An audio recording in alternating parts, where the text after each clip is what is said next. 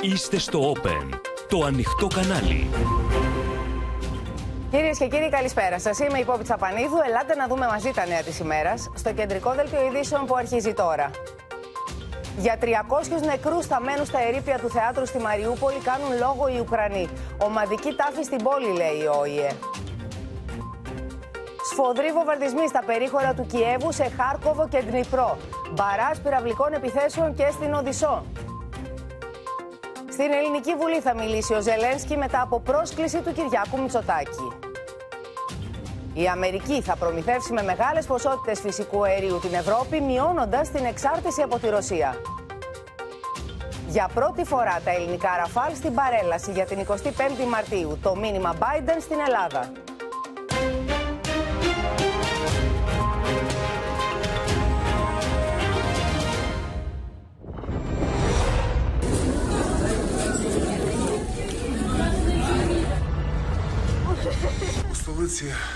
Загинули 75 мирних мешканців, з них 4 дитини.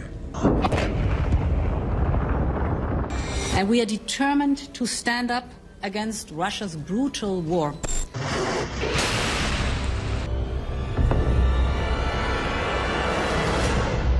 Ви застосували санкції. Ми вдячні.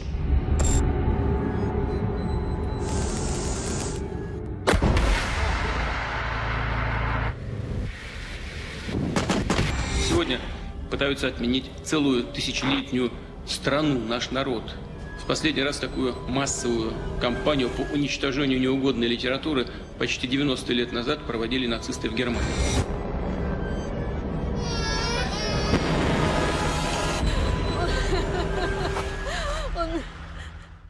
Το Ρέκβιεμ μιας ιστορικής πόλης που σβήνεται από το χάρτη γράφεται κάτω από τα χαλάσματα, κυρίες και κύριοι, της μαρτυρικής Μαριούπολης.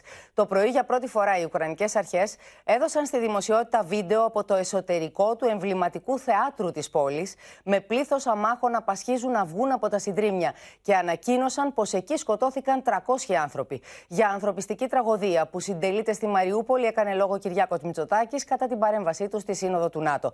Θα συζητήσουμε το θέμα, θα το δούμε όλο αναλυτικά με τους ανταποκριτές και τους απεσταλμένους μας. Είναι η Γεωργία Λαγού στην πόλη Οδυσσό της Ουκρανίας, ο Χρήστος ε, Νίκολαίδη στο Κίεβο, στην πρωτεύουσα, η Αδαμαντία Λιόλιου στη Λβίβ, είναι και στον Ντονιέτσκ ε, ο Θανάσης Αυγερινό στον Ντομπά.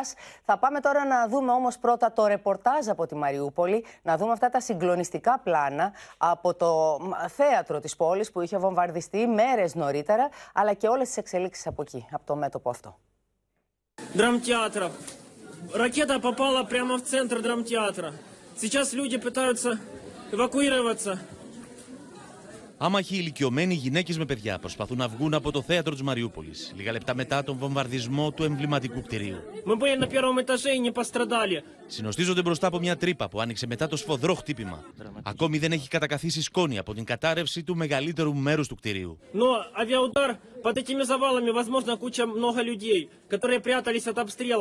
είναι η πρώτη φορά που έρχονται στο φως εικόνες από το εσωτερικό του κτηρίου. Το Δημοτικό Συμβούλιο της Πολύπας της Μαριούπολης ανακοίνωσε ότι 300 άνθρωποι σκοτώθηκαν από τον βομβαρδισμό της 16η Μαρτίου. Επικαλούμενο αυτόπτες μάρτυρες.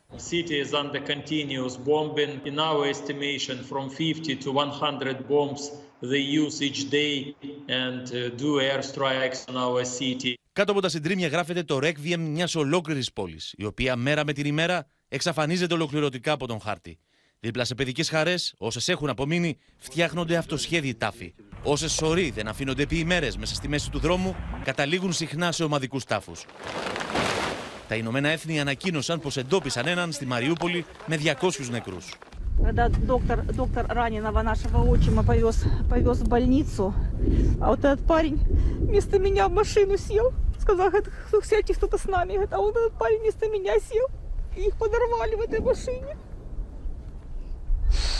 Там бы сейчас я была бы. Посмотрите, пожалуйста, кого могут искать родственники. Посмотрят, хотя бы увидят, что вы живы. В России живут. И в России увидят. Ксюша, я все нормально. Είναι οι επιζήσαντε ενό ολέθριου πολέμου που θέλουν να στείλουν μήνυμα στου συγγενεί του. Κρυμμένοι επί ημέρε κάτω από τη γη και δίχω τη δυνατότητα να επικοινωνήσουν, εκπέμπουν σήμα ζωή, ελπίζοντα να το λάβουν οι δικοί του άνθρωποι. στέκονται εξαθλειωμένοι σε ουρές εκατοντάδων μέτρων, περιμένοντας καρτερικά για να λάβουν αγαθά, απαραίτητα για την επιβίωση των ίδιων και των παιδιών τους. Σπέβδουν όμως να σταθούν μπροστά στην κάμερα για να δώσουν σημάδια ζωής.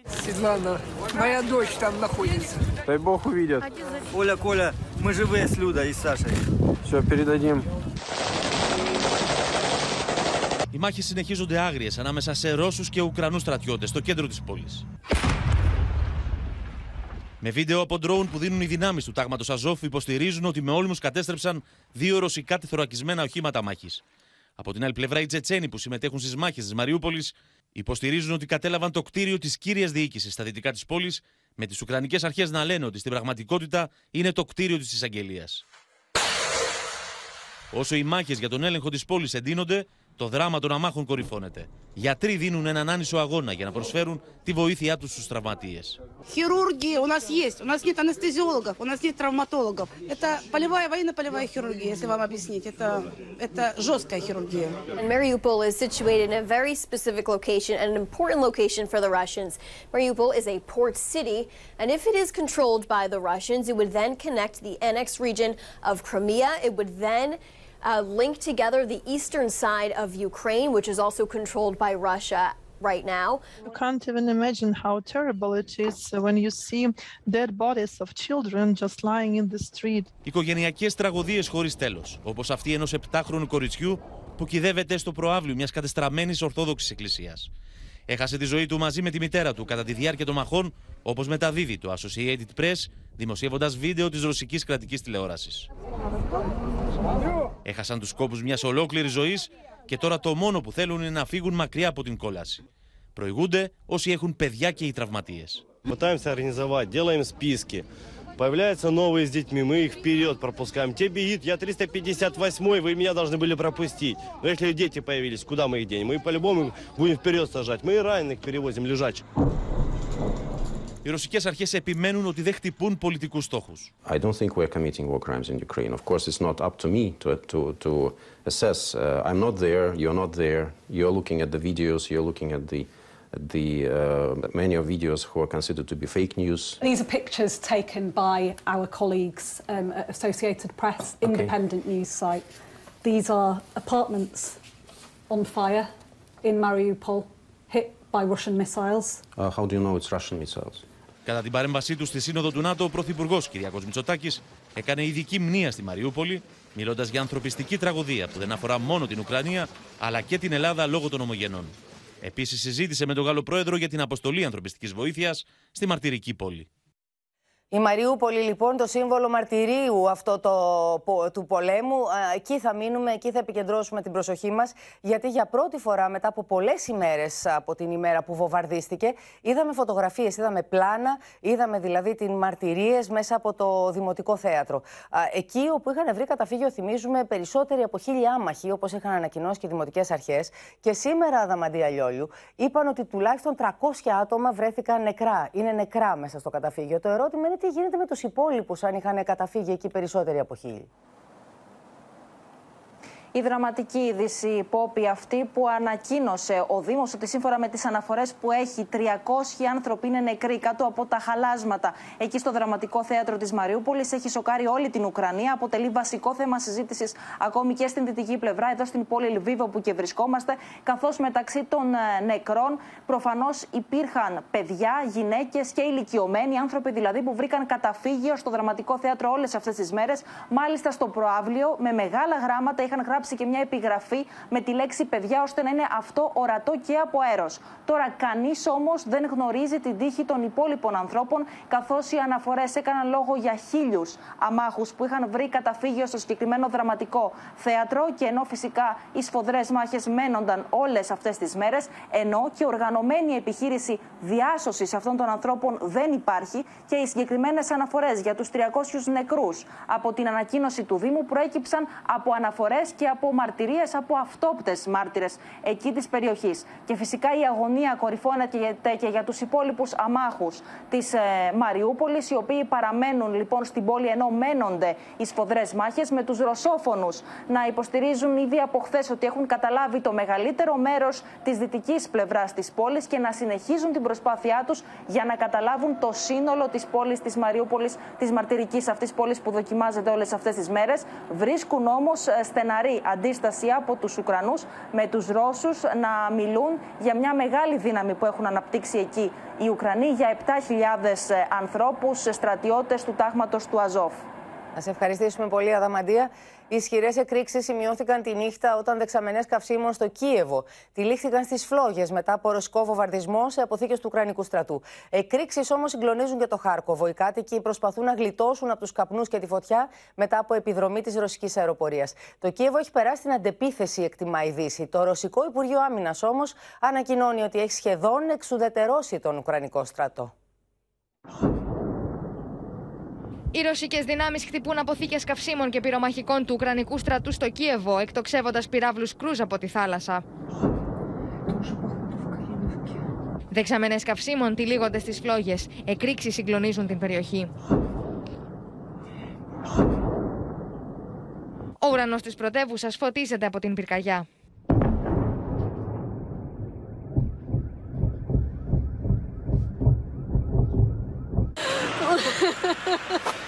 Он отихувезли. Все, все, все, тихо, тихо, тихо, успокойтесь. А що трапилось? Доктор Путін. Що трапилось? Розкажіть. Я не знаю, взрыв какой-то был, и все, все. Вечером 24 марта высокоточными крылатыми ракетами морского базирования «Калибр» нанесен удар по базе горючего в населенном пункте Калиновка под Киевом. Уничтожена крупнейшая из оставшихся у вооруженных сил Украины топливных баз, с которой осуществлялось снабжение горючим воинских частей в центральной части страны. Ένα μήνα από την έναρξη του πολέμου, τα κρεματόρια στο Κίεβο δεν μπορούν να διαχειριστούν τον αριθμό των νεκρών. У столиці загинули 75 мирних мешканців. З них 4 дитини. Поранено 307 цивільних і 16 дітей. Ми нічого не забудемо і нічого не пробачимо. Продовжимо боротись, і ми переможемо. Μέλη τη Ουκρανική Εθνοφρουρά επιδεικνύουν τα καμένα τεθωρακισμένα που εγκαταλείπει ο ρωσικό στρατό στα πεδία των μαχών. Εθελοντές από τις Ηνωμένε Πολιτείε βρίσκονται σε περιοχές στα περίχωρα του Κιέβου και δηλώνουν έτοιμοι να αποθήσουν το ρωσικό στρατό.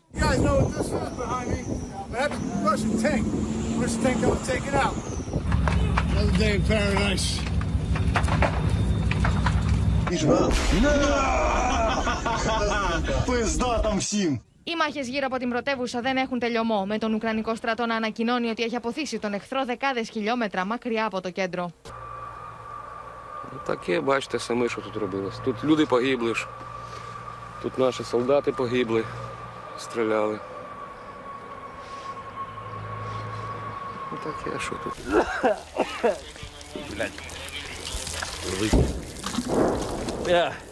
Το Χάρκοβο σφυροκοπείται ανελαίητα. Κατοικημένε περιοχέ δέχονται ρωσικά πυρά. Καπνί, φωτιέ και πανικό. Ο κόσμο δεν μπορεί να αναπνεύσει. И тут вдруг на меня падает потолок. Ну, все, я сейчас переоделся. Вот. И начал, сюда выхожу, а тут уже все разрушено. Вот. Тут двухэтажный домик стоял. Вот. Его разрушило. Αεροπορική επιδρομή καταστρέφει τη Σχολή Οικονομικών του Πανεπιστημίου της πόλης.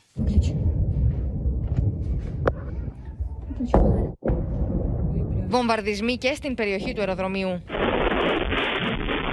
Η Μόσχα ανακοινώνει τον θάνατο 14.000 Ουκρανών στρατιωτών, την ώρα που το φως της δημοσιότητας βλέπει βίντεο από τη χθεσινή πυραυλική επίθεση σε ουρά για ανθρωπιστική βοήθεια.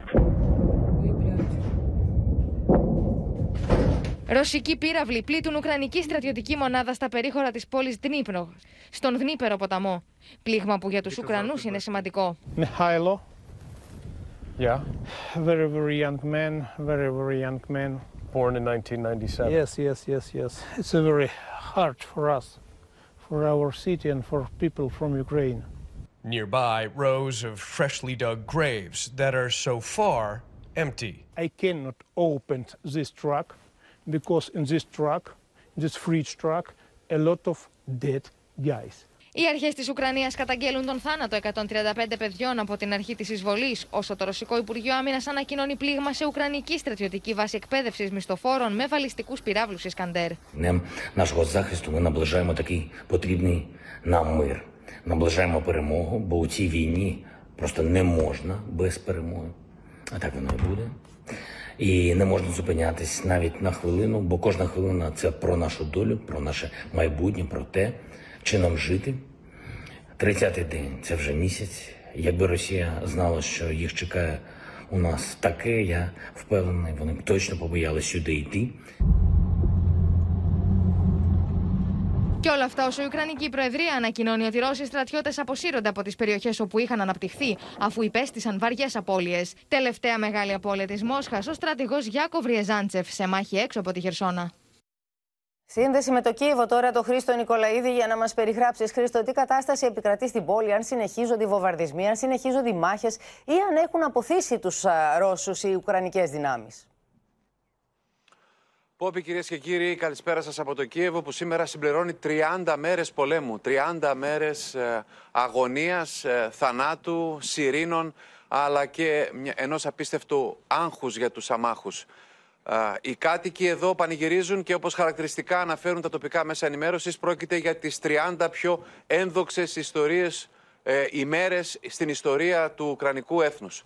Καθώς ε, η Ουκρανία κατάφερε επί 30 ημέρες να αντισταθεί σε αυτόν τον ε, πανίσχυρο ρωσικό στρατό. Και όπως μας λένε χαρακτηριστικά αξιωματικοί του Ουκρανικού στρατού, αυτή τη στιγμή η πρωτεύουσά του στο Κίεβο είναι πάρα πολύ καλά θωρακισμένο.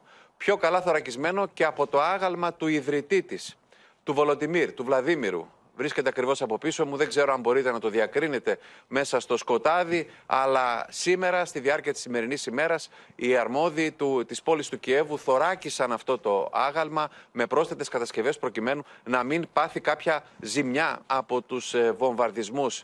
Πρόκειται για το άγαλμα του ιδρυτή, του πρώτου χριστιανού ηγεμόνα της ε, πόλης, που θεωρείται και ο, προ... και ο ιδρυτής του Κιέβου. Και όπως λένε χαρακτηριστικά, ε, στη μνήμη του θα πολεμήσουν όσο χρειαστεί για το Κίεβο. Σύμφωνα με στρατιωτικές πηγές, αυτό το οποίο τονίζεται είναι ότι στη διάρκεια του τελευταίου 24ωρου οι ρωσικές στρατιωτικές δυνάμεις συνέχισαν τις λυσαλές προσπάθειές τους να μπουν πιο κοντά στην πρωτεύουσα. Να διασπάσουν δηλαδή την αμυντική θωράκιση και να προσεγγίσουν το Κίεβο. Ωστόσο, όπως μας ε, τονίζει η στρατιωτική πηγή, δεν τα κατάφεραν σε καμία περίπτωση και ήδη βρίσκονται περισσότερα από 35 χιλιόμετρα μακριά από την ε, Ουκρανική πρωτεύουσα. Ε, ο, ο Ουκρανικός στρατός εκτιμά ότι στην παρούσα φάση, επειδή ακριβώς οι Ρώσοι δεν έχουν καταφέρει να πετύχουν το στρατιωτικό τους στόχο, δηλαδή να κερδίσουν πολλά εδάφη μέσα στην Ουκρανική επικράτεια, για το λόγο αυτό συνεχίζουν και θα συνεχίσουν ακόμα πιο έντονες τις αεροπορικές επιδρομές, αλλά και τις πυραυλικές επιθέσεις. Όπως όμως τονίζουν, εκτιμούν οι ίδιοι ότι όπως άντεξαν αυτές τις προηγούμενες 30 ημέρες, έτσι ακριβώς θα αντέξουν και τις ε, επόμενες. Σήμερα το πρωί είχαμε τη δυνατότητα να κάνουμε μια μικρή περιοδία στα βόρεια του Κιέβου και να δούμε περιοχές οι οποίες επλήγησαν στη διάρκεια της χθεσινής νύχτας από βομβαρδισμούς. Ε, συναντήσαμε στρατιώτες, στρατιώτες αποφασισμένους, οι οποίοι μέσα στα checkpoint τους μας ε, δήλωσαν χαρακτηριστικά ότι είναι έτοιμοι αν χρειαστεί να δώσουν και τη ζωή τους προκειμένου να αποκρούσουν του Ρώσ, τους Ρώσους ε, εισβολής. Σε κάθε περίπτωση πάντως η περιφέρεια, η, τα προάστια γύρω από το Κίεβο μοιάζουν με αστακούς. Είναι όλοι τους οπλισμένοι και θωρακισμένοι περιμένοντας τις χερσαίες επιθέσεις αν και αυτές προς το παρόν τουλάχιστον δεν φαίνονται πόπι. Να σε ευχαριστήσουμε, Χρήστο, και να παρακολουθήσουμε στο σημείο αυτό ένα απόσπασμα από τις δηλώσεις του εκπροσώπου του Γενικού Επιτελείου Άμυνας της Ουκρανίας στο Χρήστο Νικολαίδη. Τον ρώτησε ο Χρήστος αν απομακρύνονται, αν αποθούνται οι Ρώσοι από την α, περίμετρο του Κιέβου, αν δηλαδή έχει πάψει να ισχύει το ενδιαφέρον τους για την Ουκρανική πρωτεύουσα. Και ακούστε τι απάντησε. My name is Christos Nikolaidis. I come from Greece, from Open TV. I would like to ask you, according to some scenarios, uh, Russians don't uh, care about Kiev, but they want to stabilize a line between Crimea, Mariupol, and Donetsk. Would you like to make a comment on this uh, scenario?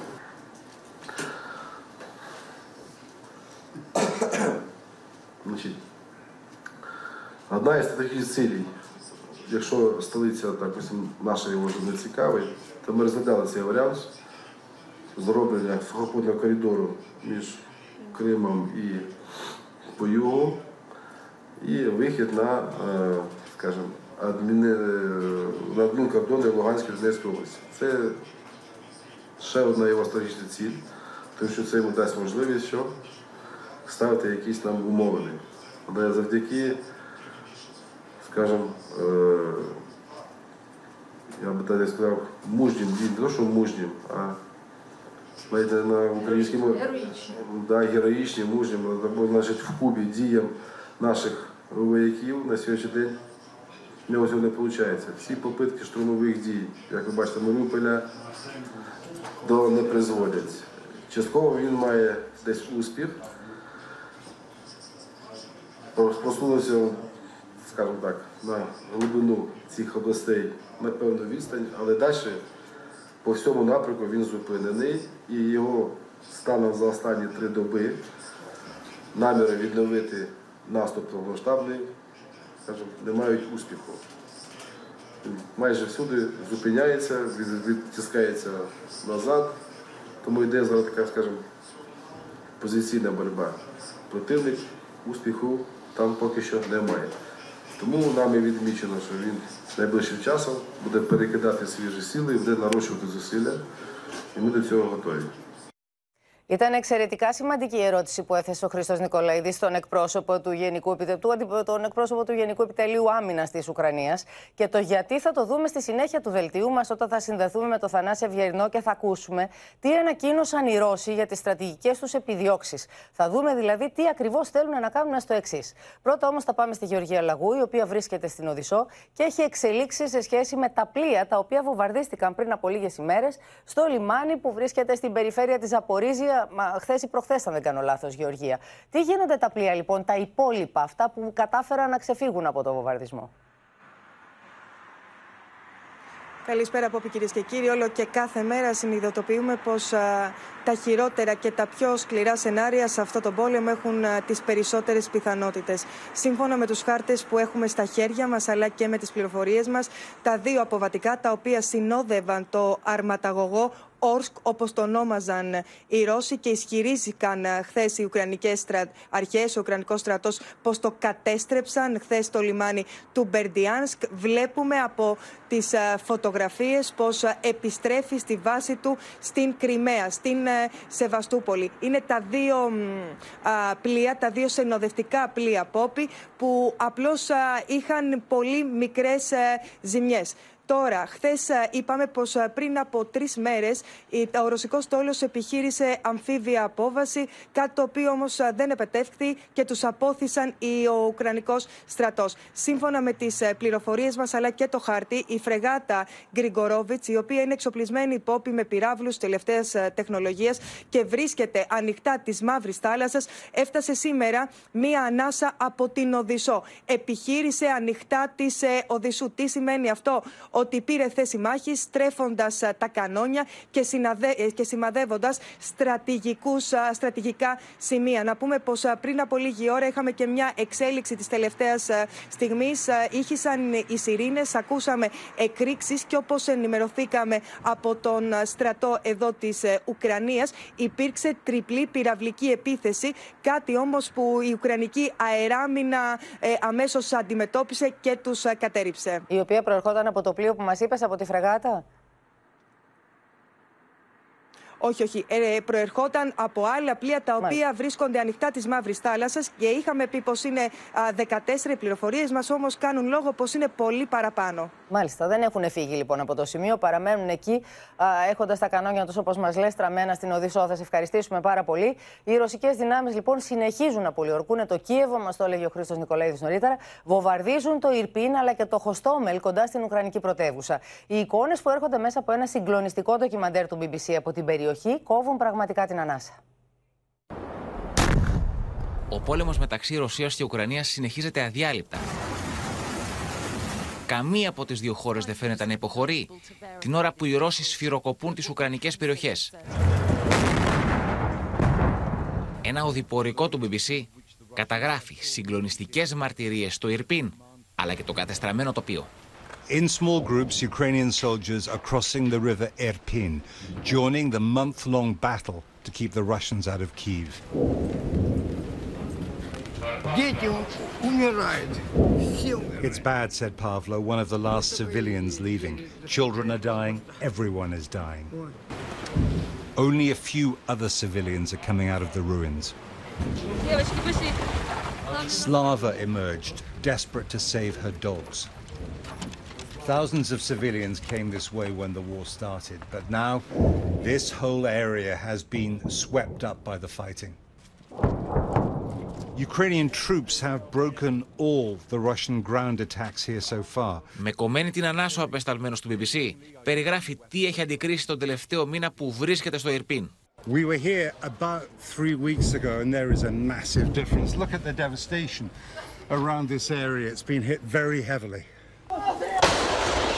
Τον έλεγχο του Ιρπίν έχουν και πάλι Ουκρανοί. The Ukrainians say the Russians have only a toehold in Irpin. Outside, they've been pushed back. Ήξεραν ότι οι Ρώσοι θέλουν να σπάσουν την άμυνά τους. Συγκλονίζει η μαρτυρία ενός Ουκρανού εθελοντή, ο οποίος άφησε τη σιγουριά και την ασφάλεια που του προσέφερε η Αγγλία και έσπευσε να πολεμήσει στο πλευρό των συμπατριωτών του. Everybody fear for their lives, but uh, most important, it's a freedom, freedom of our nation and future of our nation. Δεν δίστασε μάλιστα να αφήσει και ένα πολιτικό μήνυμα. Thanks a lot to British, they helping a lot, and uh, I believe they can support us not only with weapon but with uh, good political decisions. Το διπορικό του BBC έχει κάνει το γύρο του κόσμου και φυσικά η ηρωική αντίσταση των Ουκρανών έχει συγκινήσει την ανθρωπότητα. Πάμε λοιπόν να δούμε με τη βοήθεια του Θανάση Ευγερινού που είναι στη σύνδεσή μας τι σκοπεύουν να κάνουν στο εξής οι Ρώσοι, Θανάση, διότι ανακοίνωσαν ότι ολοκλήρωσαν την πρώτη φάση του σχεδίου τους και προχωράνε πια στην, στο να επικεντρώσουν στην περιοχή του Ντομπά. Αυτό σημαίνει ότι θα φύγουν από τις μεγάλες πόλεις που πολιορκούν. Uh, καλησπέρα, Καλησπέρα. Πόπη. Βρίσκομαι εν κινήσει από τη Βαλναβάχα προς το Ντονιέτσκ. Γι' αυτό ίσως να υπάρχει και κάποιο πρόβλημα στην επικοινωνία. Η Βαλναβάχα είναι μια κομμόπολη άνω των 20.000 σε πληθυσμό. Στρατηγικός συγκοινωνιακός κόμβος για όλη την επαρχία του Ντονιέτσκ και ειδικά για την κατεύθυνση προς τη Μαριούπολη. Γι' αυτό και δόθηκαν σφοδρές μάχες, όπως μου εξήγησαν, για τον έλεγχό της, με αποτέλεσμα μεγάλο μέρος του κέντρου της πόλης να έχει καταστραφεί. Καταγράψαμε μερικά τέτοια πλάνα της καταστροφής. Ε, τις αντικρίσαμε αυτές τις σκηνές μαζί με μια πρώτη ομάδα ξένων δημοσιογράφων από τον Καναδά, την Ιταλία, τη Ρουμανία, την Ινδία, αραβικές και λατινοαμερικανικές χώρες. Είναι τα πλάνα πα- που παρακολουθούμε τώρα. Θανάση, σε διακόπτω για να ενημερώσω ότι τα πλάνα που παρακολουθούμε είναι αυτά τα οποία περιγράφεις. Είναι αυτά που μας έστειλες πριν από λίγο. Το, το Open λοιπόν θα συνεχίσει αυτό το ρεπορτάζ στα ίχνη των ομογενών μας που ζουν στην ευρύτερη περιοχή του Ντονιέτσκ και της Μαριούπολης και έχουν αποκλειστεί από τις εχθροπραξίες ή αναζητούν αγωνιωδώς δρόμους διαφυγής, καθώς ετοιμάζονται και κάποιες ανθρωπιστικές αποστολές, όχι μόνο από το Υπουργείο των Εξωτερικών που έχει εκφράσει τη σχετική επιθυμία, αλλά και από διεθνείς και ρωσικές ομογενειακές και χριστιανικές οργανώσεις που επιδιώκουν το ίδιο. Το Ρωσικό Υπουργείο Άμυνας λοιπόν ανακοίνωσε πριν λίγο ότι παρά την αδράνεια, όπως είπε, και την καθυστέρηση των διεθνών ανθρωπιστικών οργανισμών να ενεργοποιηθούν προς την κατεύθυνση της παροχής ανθρωπιστικής και ιατρικής βοήθειας, η Μόσχα θα ανακοινώνει καθημερινά στο εξής ανθρωπιστικούς διαδρόμους από τις περικυκλωμένες πόλεις της Ουκρανίας. Μάλιστα, σημείωσε ο εκπρόσωπος του Ρωσικού Υπουργείου Μιζίντσεφ ότι το Κίεβο σχεδόν επί τρεις εβδομάδες αποφεύγει να συμφωνήσει με τους ανθρωπιστικούς διαδρόμους που ανακοινώνει η Μόσχα και η μισή εκ των οποίων ε, είναι καθημερινά προς το ρωσικό έδαφος. Αυτή είναι η πρόφαση, όπως λέει το Ρωσικό Υπουργείο Άμυνας, που επικαλεί το Κίεβο για να δυσχεραίνει την έξοδο των αμάχων κατοίκων από τις Ουκρανικές πόλεις. Καθώς γνωρίζουμε ότι η Μόσχα επιμένει ότι η τακτική των ε, Ουκρανικών δυνάμεων ε, είναι να λειτουργούν οι άμαχοι ως ζωντανές ασπίδες. Το Ρωσικό Υπουργείο Άμυνας ανακοίνωσε απόφαση ότι πέντε πόλεις έχουν πλήρως αποκλειστεί. Αναφέρθηκαν το Χάρκοβο και το γειτονικό Σούμι, το Νικολάευ, το Τσερνίκοφ και το Κίεβο. Μάλιστα, ο αρμόδιος επιτελικός στρατηγός είπε ότι δεν υπήρχε εξ αρχής πρόθεση για κατάληψη των πόλεων αυτών, ώστε να αποφευθούν οι μεγάλες απώλειες μεταξύ των αμάχων. Ωστόσο, δεν απέκλεισε ακόμη και τώρα να υπάρξουν στο μέλλον επιχειρήσεις κατάληψη των πόλεων αυτών. Επομένως, εδώ καταλαβαίνουμε ότι οι δυνάμεις σταθμεύουν, ενώ όλες οι υπόλοιπες δυνάμεις κινητοποιούνται προς την περιοχή του Ντομπά, καθώς είναι σαφής ο στόχος να επιστρέψει ο έλεγχος στι αυτοαποκαλούμενες λαϊκές δημοκρατίες σύμφωνα με τα συνταγματικά τους όρια. Τα όρια δηλαδή που είχαν το 2014. Οι Ρώσοι στρατιωτικοί ανακοίνωσαν απόψε ότι έχουν, έχει πλήρως καταστραφεί η Ουκρανική αεράμινα, η αεροπορία και το ναυτικό. Ενώ σήμερα έγινε και η πρώτη ανθρωπιστική επιχείρηση από τον Ντονιέτσκ στη Μαριούπολη. Ήταν εκεί παρόν και ο επικεφαλής της αυτοαποκαλούμενης τοπικής ρωσόφωνης διοίκησης του Ντονιέτσκ, ο Ντενής Πουσίλιν, αλλά και ο αρχηγός του κυβερνότος κόμματος της Ρωσίας, ο οποίος μάλιστα έκανε και βαρισίμαντες δηλώσεις λέγοντας ότι η Ρωσία ήρθε για πάντα στον Ντονμπάς. Να σε ευχαριστήσουμε πολύ Θανάση και να δούμε τι δήλωσε, τι είπε στον Θανάση Αυγερινό που τη συνάντησε, μια ομογενής μας από τη Βαλναβάχα. Να ακούσουμε τι είπε. Από 25 το μηνών Φεβράλιο είμαστε στη υπόγειο μέχρι, μέχρι 5 το μηνών Μάρτιο. Μετά μας πέντε αυτοκίνητα στείλανε στη χωριό από υπόγειο. Ε, στα υπόγεια μέναμε 22 άτομα. Χωρίς φως, χωρίς φαγητό. Ε, ήταν μικρά παιδιά. Εδώ στη Βαλναβάχα; Στη Βαλναβάχα, ναι. Ήταν πρώτο... Πρώτο αυτό έπεσε ροκέτα ήταν στη σπίτι μας. Να ε... καταλάβουμε ποιος την έριξε τη ρουκέτα. Δεν το ξέρουμε εμείς. Δεν είμαστε έτοιμοι για πόλεμο, δεν ξέρουμε ποιος ήταν. Ε, τώρα εγώ είμαι χωρίς σπίτι. Δεν έχω σπίτι, δεν έχω τίποτα. Ε, και τώρα με φιλοξενεί ένα, μια γυναίκα στο χωριό. Θέλουμε ειρήνη, ε, έχουμε δύσκολα μέρες τώρα. Έχουμε λοιπόν από τη μία το γεγονός ότι η Ρωσία ανακοίνωσε πριν από λίγο ότι ολοκλήρωσε την πρώτη φάση του σχεδίου της και επιστρέφεται πια, επικεντρώνει στο Ντομπά. Από την άλλη, έχουμε και τους Ουκρανούς που στον πρώτο μήνα του πολέμου δείχνουν να αποθούν τις ρωσικές δυνάμεις. Πάμε να δούμε πώς έχουν αλλάξει οι συσχετισμοί σωτήρι Δανέζοι μεταξύ των δύο δυνάμεων. Πάντως, Πόπη, ακούγαμε πριν από λίγο και το ρεπορτάζ ε, του Θανάση και τα όσα ε, μεταφέρει το ρωσικό επιτελείο ότι επικεντρώνει το ενδιαφέρον του στην Ανατολή και στα, και στα νότια της Ουκρανίας. Δυτικοί αναλυτές έχουν ε, ήδη ε, ε, κάποιες πρώτες αντιδράσεις για αυτές τις δηλώσεις που έρχονται από τη Μόσχα, ότι είναι μια επιλογή που θα έλεγε κανείς στο σκάκι φορσέ, ότι αναγκάζονται πια οι Ρώσοι επειδή ε, δεν έχουν τις επιτυχίες που θα περίμεναν ότι έχουν, αναγκάζονται πια να αναδείξουν τις επιτυχίες τους στα ανατολικά και να ε, βρουν έναν δρόμο προς την ανακήρυξη μιας νίκης στο τέλος στα ανατολικά και στην νότια της Ουκρανίας. Ούτως ή άλλως στο Κίεβο είμαστε... και στο Χάρκοβο έχουν να αντιμετωπίσουν τον τακτικό στρατό των Ουκρανών. Έτσι. Εκεί δηλαδή τα πράγματα είναι πάρα πολύ δύσκολα για αυτούς. Ναι, έτσι είναι. Είμαστε στον ένα μήνα από τότε που ξεκίνησε αυτός ο πόλεμος, ο οποίος είχε διαφορετικές προσδοκίες βέβαια για τους ε, επιτιθέμενους και διαφορετικά σενάρια για τη Δύση και την εξέλιξή του. Ο στρατός της Ουκρανίας φαίνεται να περνά στην αντεπίθεση, επιχειρώντας να αλλάξει τη δυναμική στα πεδία των μαχών. Τις τελευταίες ημέρες η Ουκρανία υποστηρίζει πως ανατήραξε σταθμευμένα ρωσικά ελικόπτερα σε αεροπορική βάση στη Χερσόνα. Ε, λέει πως κατέστρεψε το αρματαγωγό Όρσκ στην Αζωφική θάλασσα. Είδαμε χθες τις σχετικές εικόνες στο λιμάνι του Μπερντιάνσκ και έπληξε και μια ρωσική αυτοκινητοπομπή ανεφοδιασμού στα βορειοανατολικά. Παράλληλα, Δυτική και Ουκρανοί αξιωματούχοι αναφέρουν επιτυχίες στα μέτωπα γύρω από το Κίεβο και υποστηρίζουν πως ο Ουκρανικός στρατός έχει αποθήσει τους Ρώσους αρκετές δεκάδες χιλιόμετρα μακριά από την πρωτεύουσα. Είναι δύσκολο βέβαια να καταλάβουμε τι σημαίνουν αυτές οι επιτυχίες, σύμφωνα πάντα με τους Ουκρανούς, στη μεγάλη εικόνα του πολέμου. Είναι ακόμη δυσκολότερο να επαληθευτούν κάποιοι από αυτούς τους ισχυρισμούς. Σε τουλάχιστον μία κρίσιμη μάχη σε προάστιο του Κιέβου φαίνεται πως διεξάγονται ακόμη οδομαχίες από δρόμο σε δρόμο. Κανείς δεν ξέρει πόσο έδαφος έχουν ανακτήσει οι Ουκρανοί. Στο Ιρπίν και στο Μαγαρί, βόρεια και δυτικά του Κιέβου, περιοχές που υποτίθεται πως έχουν ανακαταλάβει οι Ουκρανικές δυνάμεις, οι Ρώσοι φαίνεται πως εξακολουθούν να μάχονται και να κατέχουν αρκετές συνοικίες.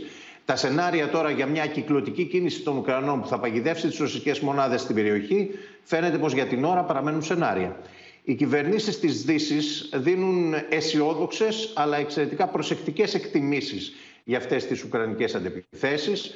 Σε έκθεση που δόθηκε στη δημοσιότητα από το Βρετανικό Υπουργείο Άμυνας αναφέρεται πως οι πρόσφατες ουκρανικές κινήσεις αυξάνουν την πίεση στους Ρώσους στα ανατολικά του Κιέβου και μπορεί να μην είναι ξεκάθαρη η εικόνα στα πεδία των μαχών, υπάρχει όμως μια ρεαλιστική πιθανότητα η Ουκρανική αντεπίθεση να διακόψει τις γραμμές ανεφοδιασμού του ρωσικού στρατού και να διαταράξει την ανασύνταξή του για μια νέα επίθεση στο Κίεβο. Ορισμένοι δυτικοί αναλυτές πάντως και αρθρογράφοι, όσοι προσπαθούν να διατηρήσουν την επαφή τους με τα πραγματικά δεδομένα και αξιολογούν πληροφορίες που μπορούν να διασταυρωθούν από διαφορετικές πηγές και υπηρεσίες, επιμένουν πως είναι ασαφής η εικόνα για το πού βρισκόμαστε σήμερα σε αυτόν τον πόλεμο. Σημειώνουν μάλιστα πως αν δεν ξέρεις ποιος ελέγχει και τι ελέγχει στο έδαφος, είναι δύσκολο αυτή την ώρα να κάνεις εκτιμήσεις για το ποιος πραγματικά έχει το momentum και ποιος μπορεί να γύρει την πλάστιγα της νίκης προς το μέρος του. Να σε ευχαριστήσουμε πολύ, Σωτήρη. Είναι αυτό που λες ακριβώς. Δηλαδή, ανεξάρτητα από το ποιος υποχωρεί στο πεδίο της μάχης και ίσως και για 100 μέτρα, 200 μέτρα, 500 μέτρα, ποιος κάνει την υποχώρηση, αυτό που έχει σημασία είναι αυτό που βλέπουμε στα πλάνα μας, στα πλάνα που ε, ταξιδεύουν σε ολόκληρο τον κόσμο. Και εκεί είναι το μόνο σίγουρο ότι βλέπουμε κατεστραμμένα κτίρια, βλέπουμε διαλυμένες υποδομές, βλέπουμε κατεστραμμένες ανθρώπινες ζωές, σκοτωμένους ανθρώπους και όλα αυτά στην Ευρώπη του 21ου αιώνα. Αυτό είναι το, το θλιβερό. Τώρα θα σε ευχαριστήσουμε πολύ και πάμε να δούμε και σε διπλωματικό επίπεδο τι γίνεται, γιατί το Ευρωπαϊκό Συμβούλιο απίφθινε έκκληση σε όλες τις χώρες να ευθυγραμμιστούν με τις κυρώσεις σε βάρος της Ρωσίας και να σταματήσει κάθε προσπάθεια παράκαμψής τους. Ο πρόεδρος της Ουκρανίας ευχαρίστησε τους Ευρωπαίους ηγέτες για την υποστήριξή τους, αλλά υπογράμμισε ότι άργησαν να επιβάλλουν κυρώσεις. Απ' την άλλη, ο Ρώσος πρόεδρος κατηγόρησε τη Δύση ότι επιχειρεί να ακυρώσει τον ρωσικό πολιτισμό, ακυρώνοντας τις εκδηλώσεις με επίκεντρο Ρώσους δημιουργού. Και ο Ρώσος Υπουργός Εξωτερικών είπε ότι η πολιτική των κυρώσεων έχει στόχο να στραγγαλίσει την οικονομία της χώρας του. Έκκληση απίφθινε το Ευρωπαϊκό Συμβούλιο σε όλες τις χώρες να ευθυγραμμιστούν με τις κυρώσεις σε βάρος της Ρωσίας και να σταματήσει κάθε προσπάθεια παράκαμψής τους με άλλα μέσα. Οι 27 Ευρωπαίοι ηγέτες κατηγόρησαν την Ρωσία για εγκλήματα πολέμου με τον βομβαρδισμό αμάχων και μη στρατιωτικών στόχων. Κατά τη διάρκεια του Ευρωπαϊκού Συμβουλίου, ο πρόεδρο τη Ουκρανία απευθύνθηκε στου αρχηγού κρατών και κυβερνήσεων. Ο Βολοντίμιρ Ζελένσκι ευχαρίστησε του Ευρωπαίου ηγέτε για την ενιαία υποστήριξή του προ την Ουκρανία, αλλά υπογράμμισε ότι άργησαν να επιβάλλουν κυρώσει. Ви застосували санкції. Ми вдячні.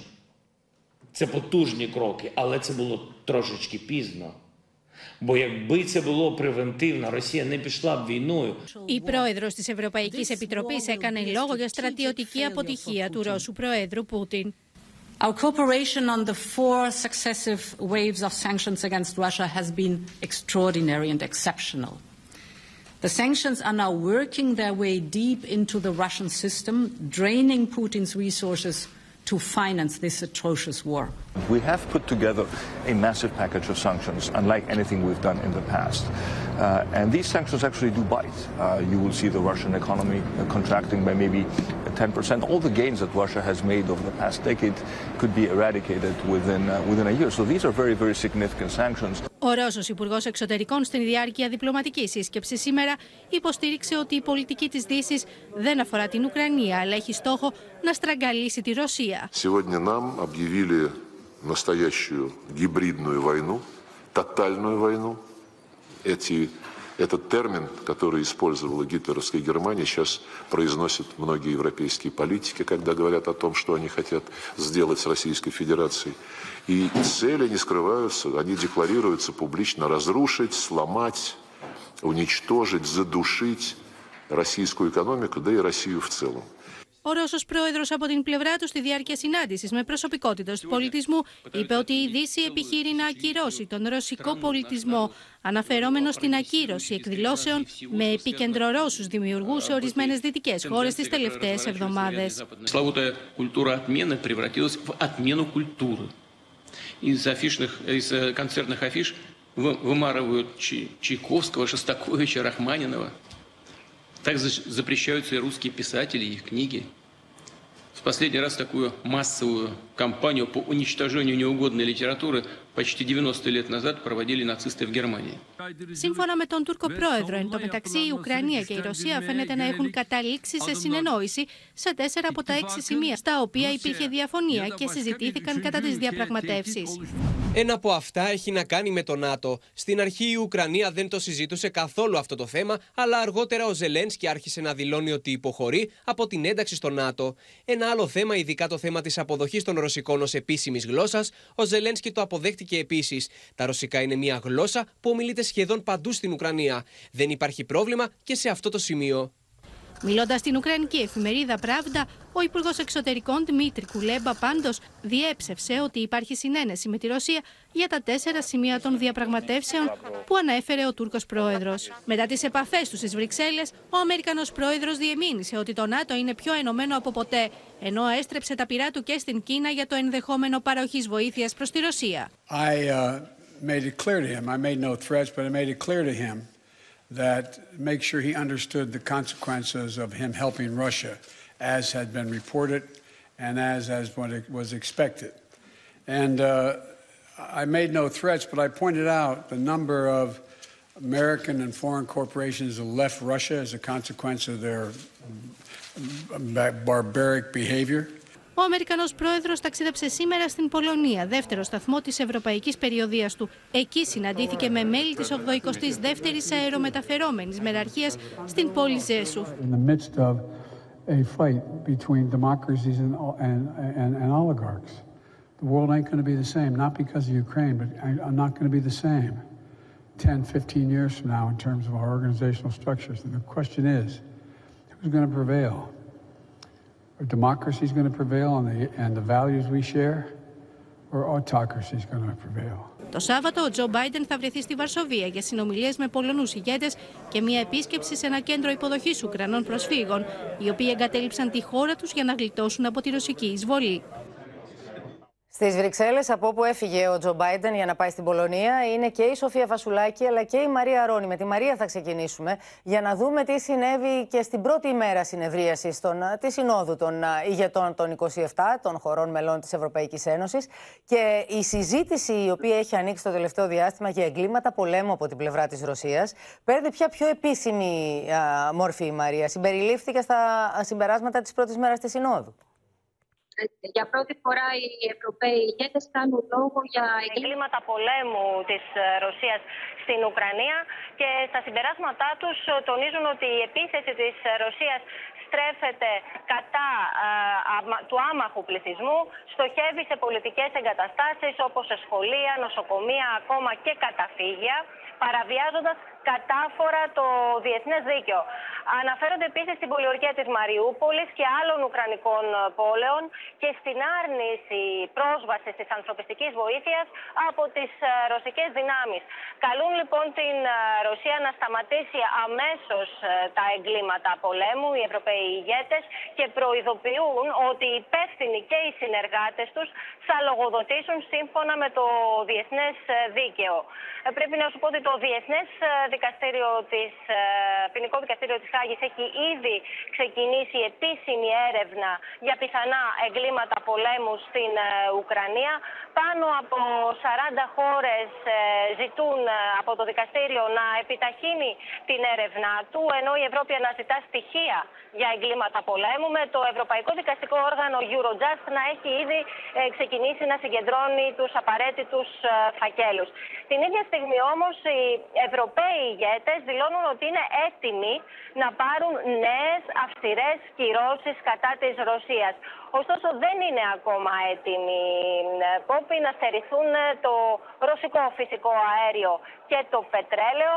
Αρκεί να σου πω χαρακτηριστικά ότι καθημερινά η Ευρώπη εμέσως χρηματοδοτεί τη ρωσική στρατιωτική επιχείρηση στην Ουκρανία με περίπου 600, με 800 εκατομμύρια ευρώ μέσω της αγοράς φυσικού αερίου. Η δε συμφωνία με τις Ηνωμένες Πολιτείες για 15 δισεκατομμύρια κυβικά μέτρα φυσικού αερίου μέχρι το τέλος του έτους είναι μεν σημαντική ποσότητα, αλλά δεν αρκεί για να καλύψει όλες τις ενεργειακές ανάγκες της Ευρώπης σε περίπτωση που κοπεί το φυσικό αέριο από την Μόσχα.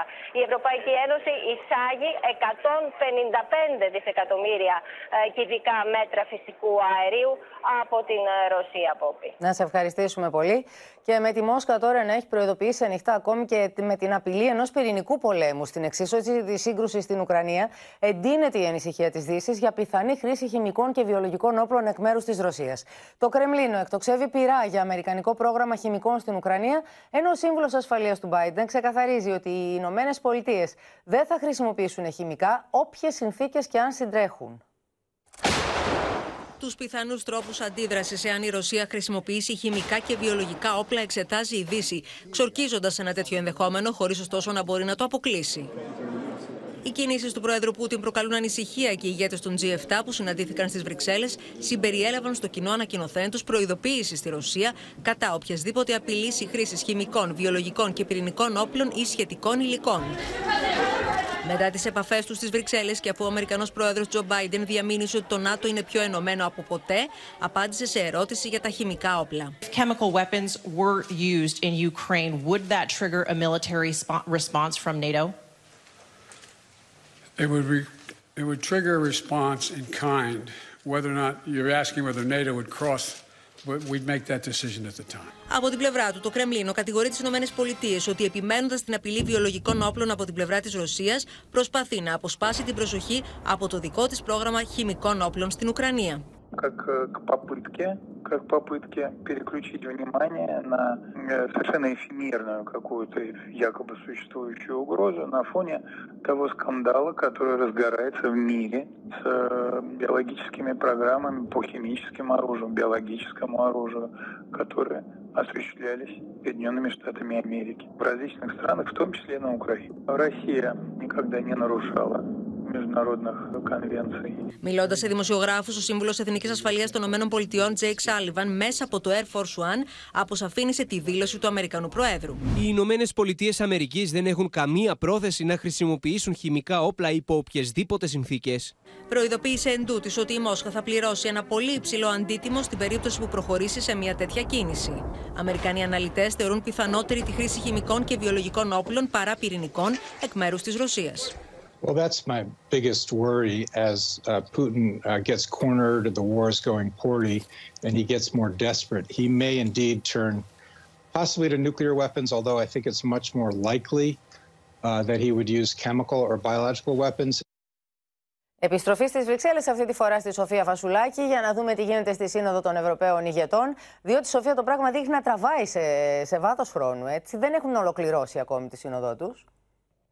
Όχι, δεν έχουν ολοκληρώσει και μάλιστα όπω πληροφορούμαστε επόπη, το προσχέδιο έχει αλλάξει, των συμπερασμάτων έχει αλλάξει τουλάχιστον δύο φορές. Αυτό σημαίνει ότι οι ηγέτες δεν τα βρίσκουν. Ε, και θα, ας δούμε όμως ποια είναι τα θέματα που έχουν πέσει στο τραπέζι. Και είναι λογικό αν σκεφτείς ότι έχουν με τον ίδιο στόχο, Σοφία, αλλά ξεκινούν από διαφορετικές βάσεις ο καθένας, από διαφορετικές ανάγκες και διαφορετική οικονομική κατάσταση. Ακριβώς, Κόπη. Το ένα θέμα είναι αυτό της κοινής αγοράς και αποθήκευσης φυσικού αερίου και LNG. Αυτή είναι η πρόταση, η πρώτη βασική. Στο θέμα της αποθήκευσης δεν υπάρχει κάποιο θέμα, όπως πληροφορούμαστε, δεν υπάρχουν διαφωνίες. Αν και υπάρχουν δυσκολίες στο πού θα βρεθούν αυτές οι αποθήκες, δεν έχουν όλες οι χώρες αποθήκες για φυσικό αέριο και LNG. Το άλλο θέμα βέβαια είναι η κοινή αγορά, γιατί δεν συμφωνούν όλες οι χώρες όσον αφορά την, την, την, την κοινή αγορά, γιατί ήδη πρέπει να σου πω κάποιες έχουν σπεύσει και έχουν υπογράψει ήδη συμβόλαια με άλλες χώρες, εκτός της Ρωσίας βέβαια. Το ένα θέμα λοιπόν είναι αυτό. Το δεύτερο θέμα αφορά το πλαφόν, αφορά την παρέμβαση στην χονδρεμπορική αγορά του φυσικού αερίου. Μια πρόταση την οποία στηρίζει η Αθήνα, στηρίζει πολύ η Ισπανία, η Ιταλία και η Πορτογαλία. Το Βέλγιο επίσης, με αυτή συμφωνεί και η Γαλλία. Όμως δεν συμφωνεί ο Βορράς, τα λέγαμε και νωρίτερα. Από ο Βορράς φαίνεται ότι δεν συμφωνεί καθόλου με αυτήν την πρόταση. Έτσι λοιπόν γι' αυτό και υπάρχουν διαφωνίες στο προσχέδιο των συμπερασμάτων. Έχει αλλάξει όπως σας είπα ήδη δύο φορές.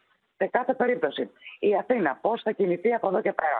Α, πρώτον, βάζει μπρος το θέμα των ανανεώσιμων πηγών ενέργειας ε, και μιλώ για την επιτάχυνση των διαδικασιών έτσι ώστε να μπορούν γρηγορότερα να εγκαθίσταται ανανεώσιμες πηγές ενέργειας στην Ελλάδα. Μάλιστα πληροφορούμε ότι μέσα στον Απρίλιο, το αργότερο το Μάη, θα υπάρχει και ανάλογο σχέδιο νόμου. Το δεύτερο είναι να ερευνήσει τα δικά της δυνητικά κοιτάσματα ε, στην Κρήτη και στο Ιόνιο. Βέβαια, αυτό θα μου πεις είναι κάτι μακροπρόθεσμο, δεν πρόκειται άμεσα να φέρει αποτελέσματα. Είναι όμως μια στρατηγική πάνω στην οποία αναμένεται να κινηθεί. Μάλιστα, να σε ευχαριστήσουμε πάρα πολύ. Μεγαλύτερες λοιπόν ποσότητες υγροποιημένου φυσικού αερίου από την Αμερική θα αγοράζει πλέον η Ευρώπη για να ξεκινήσει η ενεργειακή επεξάρτησή της από τη Ρωσία. Χρονικός ορίζοντας για τη Συμφωνία Ευρωπαϊκής Ένωσης Αμερικής, στην οποία κατέληξαν Τζο Μπάιντεν και Ούρσουλα Φόντερ Λάιεν, είναι το 2030. Ωστόσο, φέτος η γυραιά Ήπειρος θα λάβει 15 δισεκατομμύρια κυβικά μέτρα LNG. Κρίσιμος παράγοντας παραμένει η φόρμουλα για τις τιμές που θα αγοράζει η Ευρώπη. Στο πρώτο μεγάλο βήμα για την απεξάρτηση της Ευρώπης από τη Ρωσία οδηγεί η Συμφωνία Ευρωπαϊκής Ένωσης Αμερικής για την αγορά επιπλέον 15 δισεκατομμύριων κυβικών μέτρων υγροποιημένου φυσικού αερίου μέχρι το τέλος του έτους και 50 δισεκατομμυρίων έως το 2030. The EU works to discontinue buying Russian gas well before 2030. It will will also work to uh, ensure additional EU market demand for 50 billion cubic meters of LNG from the United States annually by 2030. Στόχος της Ευρωπαϊκής Ένωσης είναι να μειώσει τις ρωσικές εισαγωγές φυσικού αερίου κατά 100 δισεκατομμύρια κυβικά μέτρα μέχρι το τέλος του έτους και σταδιακά να απεξαρτηθεί πλήρως. Από τη μείωση αυτή τα 60 δισεκατομμύρια κυβικά μέτρα θα προέλθουν από αύξηση των εισαγωγών LNG από άλλες χώρες, εκ των οποίων τα 15 δισεκατομμύρια από τις Ηνωμένες Πολιτείες, 10 δις μέσω αγωγών, ενώ τα υπόλοιπα από ανανεώσιμες πηγές ενέργειας, φωτοβολταϊκά και εξοικονόμηση ενέργειας. This amount, 50 BCM per year, is replacing one third already of the Russian gas going to Europe today. So we are right in on track now to diversify away from Russian gas.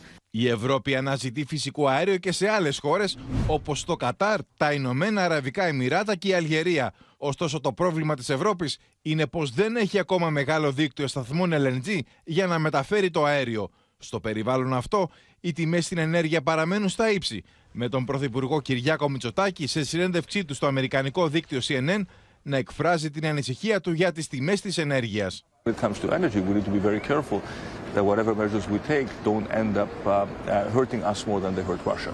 As much as we have an allegiance to support Ukraine, we also have an allegiance to our citizens to make sure that they do not suffer um, uh, more than they can actually bear. Μίζον θέμα αποτελεί το κόστος απεξάρτησης από το ρωσικό φυσικό αέριο σύμφωνα με διεθνείς αναλυτές, καθώς μένει να διευκρινιστεί η φόρμουλα για τις τιμές που θα αγοράζει η Ευρώπη από την Αμερική. Δεν είναι μόνο ο πόλεμος αυτό σε οικονομικό επίπεδο που μένεται. Βλέπουμε και τις μάχες στο πεδίο μεταξύ Ουκρανίας και Ρωσίας. Οι συνέπειες του πολέμου αυτού είναι οι οικονομικές αυτές αλλαγές που έρχονται στις ζωές όλων μας.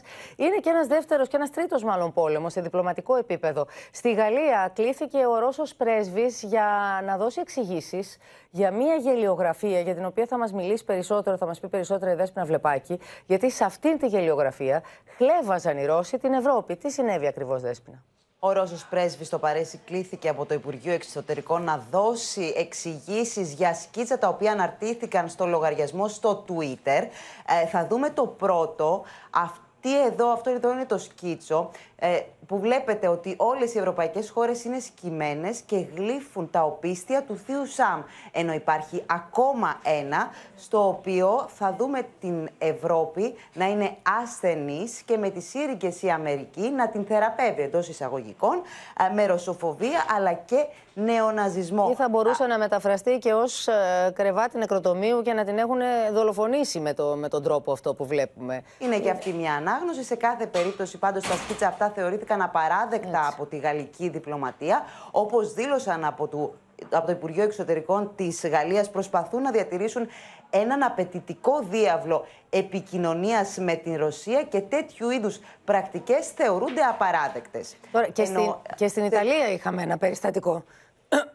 Αλλά από την ε, άλλη πλευρά πια, από τη Ρωσία. Ο Ρώσος πρέσβης στην Ιταλία μήνυσε την εφημερίδα Λαστάμπα για δημοσίευμα που υπήρχε στην εφημερίδα στις 22 Φεβρουαρίου ε, και το οποίο εξέταζε το ενδεχόμενο δολοφονίας του Ρώσου Προέδρου. Συγκεκριμένα ο τίτλος ε, του δημοσιεύματος ήταν το νούμερο ένα σχέδιο Biden και ΝΑΤΟ και Ευρωπαίων είναι κάποιος στη Μόσχα να δολοφονήσει τον Πούτιν απαλλάσσοντάς μας έτσι από το βάρος. Αυτός ήταν ο τίτλος του δημοσιεύματος για το οποίο υπήρξε μήνυση από ρωσικής πλευράς. πλευρά. Δέσποινα, να σε ευχαριστήσουμε πολύ. Πάμε ξανά στα οικονομικά θέματα, σε αυτό το πόλεμο τον οικονομικό. Οι οικονομικές επιπτώσεις λοιπόν αυτού του πολέμου στη χώρα μας γίνονται περισσότερο ορατές μέρα με τη μέρα. Σήμερα ήταν μια ιδιαίτερη μέρα, καθώς σύμφωνα με το έθιμο επιβάλλεται η κατανάλωση τηγανιτού μπακαλιάρου. Η αύξηση στην τιμή του ηλιελαίου οδήγησε ορισμένους εστιατόρες που τις προηγούμενες ημέρες έτρεχαν να εξασφαλίσουν ποσότητες να αυξήσουν την τιμή του. Την ίδια ώρα η ακρίβεια σε βασικά είδη στα σούπερ μάρκετ γίνεται εντονότερη. Νέα προειδοποίηση για τον κίνδυνο μιας επισητιστικής κρίσης χωρίς προηγούμενο απίφθινε προς τους G7 ο Γάλλος πρόεδρος Εμμανουέλ Μακρόν. Στις κουζίνες των εστιατορίων τα τηγάνια πήραν φωτιά για να τηρηθεί το πατροπαράδοτο έθιμο της ημέρας ο τηγανιτός μπακαλιάρο. Όλες τις προηγούμενες ημέρες οι εστιατόρες είχαν επιδοθεί σε αγώνα δρόμου για να γεμίσουν τις αποθήκες τους με ποσότητες ηλιελαίου στη δυνατόν χαμηλότερη τιμή. Παραπάνω από ένα μήνα δεν θα με βγάλει. Μια μικρή παράταση πήραμε να κερδίσουμε κι εμείς ό,τι μπορούμε. Μετά την αγαπώ, θα βγάλουμε τα τηγανιτά από το μενού μας. Εκεί θα, θα φτάσουμε, αν συνεχίσει αυτή η κατάσταση. Η τιμή του ηλιελαίου αυξάνεται σχεδόν καθημερινά για τους επαγγελματίες που έχουν φτάσει να πληρώνουν στους προμηθευτές τους τα 10 λίτρα 36 ευρώ. Γι' αυτό έτρεξαν τις προηγούμενες ημέρες στα σούπερ μάρκετ που οι τιμές ήταν χαμηλότερες λόγω αποθέματος. Ειδικά η Ιέλο είχα πάρει πάρα πολύ μεγάλη ποσότητα. Θα κάνουμε ένα έλεγχο στον τιμοκατάλογο να δούμε πού μπορούμε να βάλουμε, ας πούμε, ειδικά στα τηγανιτά, ας πούμε, να βάλουμε κάτι. Η αύξηση στην τιμή του ηλιελαίου και όλων σχεδόν των πρώτων υλών σε συνδυασμό με τη μείωση της επάρκειας θα επηρεάσει αργά ή γρήγορα όλες τις χώρες. Ο Γάλλος πρόεδρος Εμμανουέλ Μακρόν από τη Σύνοδο Κορυφή έκρουσε καμπανάκι κινδύνου για επισητιστική κρίση λόγω του πολέμου στην Ουκρανία που θα επιδεινωθεί τους επόμενους μήνες, ιδιαίτερα για τις χώρες της Βόρειας Αφρικής. La guerre en Ukraine rend impossible pour le moment, par le choix fait par la Russie, de semer comme il se devrait, et donc est en train de nous créer une situation qui sera encore plus grave dans 12 à 18 mois. Cette situation va créer une crise alimentaire, des situations humanitaires. Στα σούπερ μάρκετ τα ράφια μπορεί να είναι γεμάτα, όμως η αγορά των αγαθών σταδιακά δυσκολεύει λόγω των ανατιμήσεων. Για παράδειγμα, από τις αρχές του έτους η τιμή του γάλακτος αυξήθηκε κατά 15 λεπτά, στο αλεύρι κατά 25 λεπτά και στα αυγά κατά 52 λεπτά. Αυξήσεις δηλαδή από 12 έως 25%. Εφιαλτικά. Η μισθή στο κάτω. Ο υψηλός πληθωρισμός του Φεβρουαρίου που έφτασε στο 7,2% αναμένεται να ξεπεράσει τους επόμενους μήνες και το 8% για να παραμείνει σε υψηλά επίπεδα μέχρι το τέλος του έτους, λένε οι ειδικοί. Ο πληθωρισμός θα συνεχίσει ε, καθ' όλη τη διάρκεια του 2022. Και προφανώς ο πόλεμος στην Ουκρανία δεν βοηθάει στην κατεύθυνση της αποκλιμάκωσης. Οι αυξήσεις σύμφωνα με φορείς της αγοράς θα συνεχιστούν σε ευρία γκάμα βασικών αγαθών όπως το ψωμί, το κρέας και τα ζυμαρικά. Και πάμε τώρα στη μεγάλη στρατιωτική παρέλαση που έγινε το πρωί για τα 201 χρόνια από την Ελληνική Επανάσταση της 25 Μαρτίου του 1821. Μια επέτειο που απέκτησε ξεχωριστή σημασία καθώς έγινε υπό τη σκιά του πολέμου στην Ουκρανία. Πλήθος κόσμου για πρώτη φορά μετά την πανδημία κατέκλυσε το κέντρο της Αθήνας και με σύμμαχο τον καλό καιρό παρακολούθησε τα πεζοπόρα και μηχανοκίνητα τμήματα, τους εντυπωσιακούς σχηματισμούς στον μαχητικό αραφάλ που πέταξαν για πρώτη φορά στον Αττικό ουρανό και την πτήση του θρηλυκού Spitfire.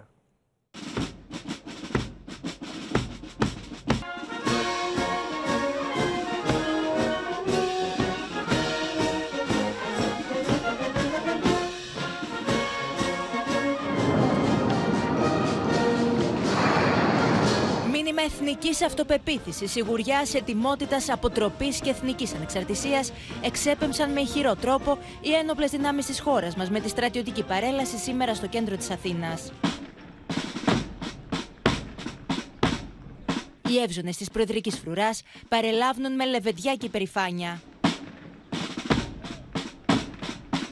Χτυπούν δυνατά τα τσαρούχια για να ακούν, όπως λένε, οι άγνωστοι νεκροί του έθνους.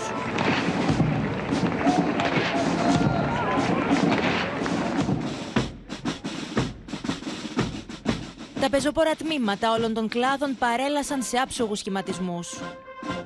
Είμαστε απέναντι σε κάθε αναθεωρητισμό από όπου και αν αυτός προέρχεται. Και είμαστε υπέρ της εδαφικής κυριαρχίας και ανεξαρτησίας κάθε χώρας. Δέος προκάλεσε η διέλευση των νεοαποκτηθέντων μαχητικών ραφάλ στον Αττικό ουρανό.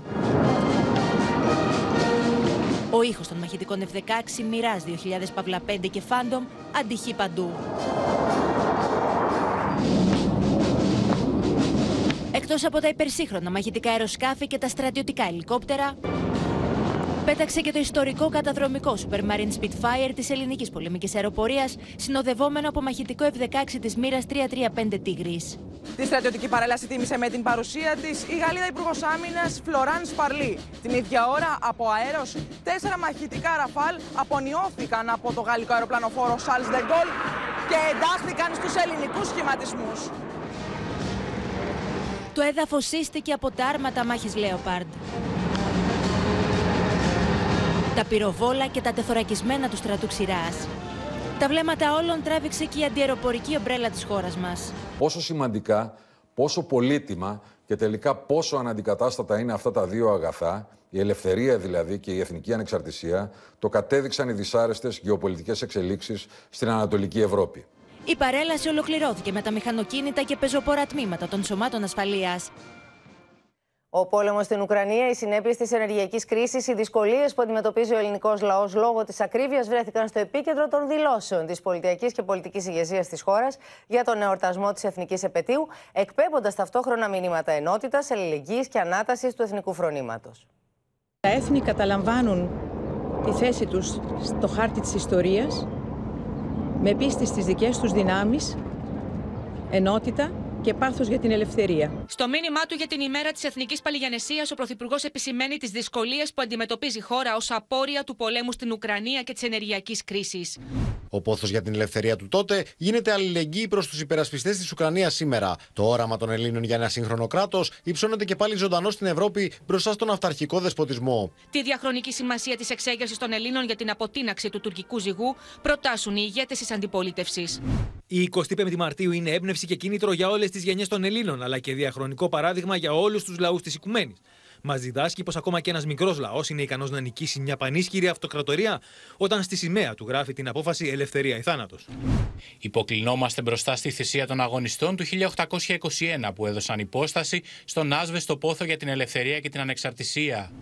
Η Επανάσταση του 1821 ως γνήσιο τέκνο της εποχής της διδάσκει ότι η σωστή πλευρά της ιστορίας είναι αυτή που κινεί τον τροχό της κοινωνικής εξέλιξης προς τα εμπρός να θυσιάσουμε δυστυχώς ακόμη και αυτά που έχουμε για την πατρίδα και την Ελλάδα. Η επέτειος της Επανάστασης του 1821 είναι μια εξαιρετική ημέρα για να θυμόμαστε τα προαπαιτούμενα μιας χώρας και ενός λαού που πραγματικά δεν υποτάσσεται. Το ρόλο της Ελλάδας για την προώθηση της ειρήνης στην Ανατολική Μεσόγειο υπογραμμίζει ο Αμερικανός Πρόεδρος στη διακήρυξη που υπογράφει για τη σημερινή εθνική επέτειο.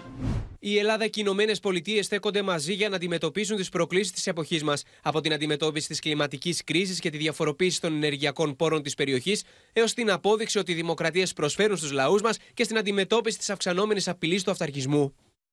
Πάμε τώρα στην Κωνσταντινούπολη, στη Μαρία Ζαχαράκη, γιατί η Μαρία, επιστρέφοντας ο Τούρκος πρόεδρος από τη Σύνοδο Κορυφής του ΝΑΤΟ, έκανε δηλώσεις στους δημοσιογράφους και αναφέρθηκε και στη συνάντηση που είχε με τον Έλληνα Πρωθυπουργό, με τον κύριο Μητσοτάκη.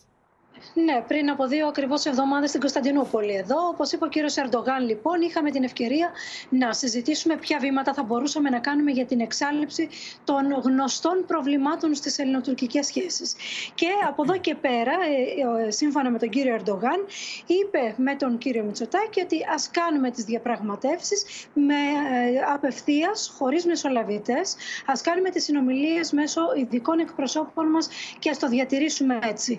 Αυτό λοιπόν ήταν που πρότεινε ο κύριος Ερντογάν στον κύριο Μητσοτάκη, γιατί όπως γνωρίζουμε πάντα αυτό ενοχλεί την Τουρκία, το γεγονός ότι γίνεται ένα πρόβλημα ευρωτουρκικό ή αμερικανοτουρκικό. Μία όμως από τις σημαντικότερες επισκέψεις, όπως είπε ο κύριος Ερντογάν, ήταν και αυτή του Ισραηλινού Προέδρου του Χέρτζοκ, ο οποίος προανήγγειλε, ο κύριος Ερντογάν προανήγγειλε και επίσκεψη του Πρωθυπουργού του Ισραήλ. Συζήτησαν, το είπε ο ίδιος ο κύριος Ερντογάν, συζήτησαν Ανατολική Μεσόγειο και φυσικά το θέμα του φυσικού αερίου. Και μάλιστα αυτό που προκάλεσε αίσθηση πόπη ήταν η δήλωση του Τούρκου Προέδρου ότι μετά από αυτές τις επαφές που είχε ελπίζει ότι ανοίγονται για την Τουρκία νέες πόρτες στην ενέργεια αλλά αυτή τη στιγμή δεν μπορεί να αποκαλύψει τίποτα. Όταν τις ακούσετε είπε χαρακτηριστικά ε, θα πείτε από πού προήλθε αυτό. Ε, άρα προαναγγέλει κάτι διαφορετικό στο θέμα κάποια συνεργασία. Ίσως ο κύριος Ερντογάν στο θέμα της ενέργειας. Να πω όμως ότι πριν από λίγο ο Ρετζέπτα Υπερντογάν μίλησε τηλεφωνικά με τον Ουκρανό πρόεδρο, τον Βολοντίμιρ Ζελένσκι.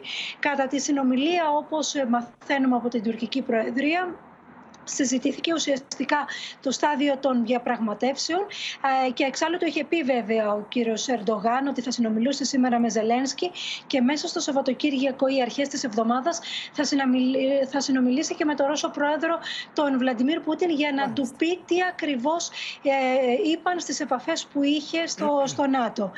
Αναφέρθηκε βέβαια και στη συνάντηση του Biden, την οποία δεν έκανε με τον κύριο Biden. Είπε ότι θα μιλήσουν τηλεφωνικά και για τα F-16 είπε ότι ο κύριος Biden του έχει υποσχεθεί ότι θα του τα δώσει και ότι θα το προωθήσει το θέμα αυτό στο Κογκρέσο. Δεν είπε κουβέντα για τα F-35, μόνο για F-16 μίλησε και για τους S-400 έβαλε πάλι μια τελεία. Είπε ότι το θέμα αυτό έχει κλείσει, δεν τίθεται να φύγουν εκτός Τουρκίας. Θα σε ευχαριστήσουμε πολύ Μαρία. Το γαλλικό αεροπλανοφόρο Σαρντεγκόλ στο Φαλυρικό Όρμο επισκέφτηκαν χθες βράδυ ο Υπουργός Εθνικής Άμυνας Νίκος Παναγιοτόπουλος και η Γαλλίδα ομόλογός του Φλωράν Σπαρλί. Νωρίτερα είχαν υπογράψει το θωρηκτό Αβέροφ τις συμβάσεις για την αγορά τριών φρεγατών Μπελαρά αλλά και των έξι επιπλέον μαχητικών Rafale.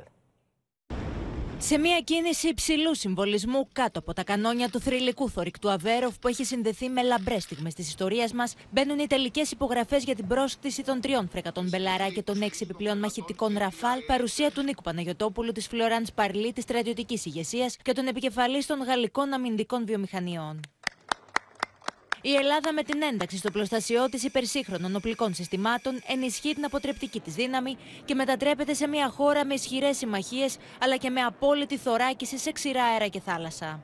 Με την απόκτηση των νέων φρεγατών και των νέων μαχητικών αεροσκαφών, η δύναμη πυρός του ελληνικού πολεμικού ναυτικού και της ελληνικής πολεμικής αεροπορίας θα πολλαπλασιαστεί.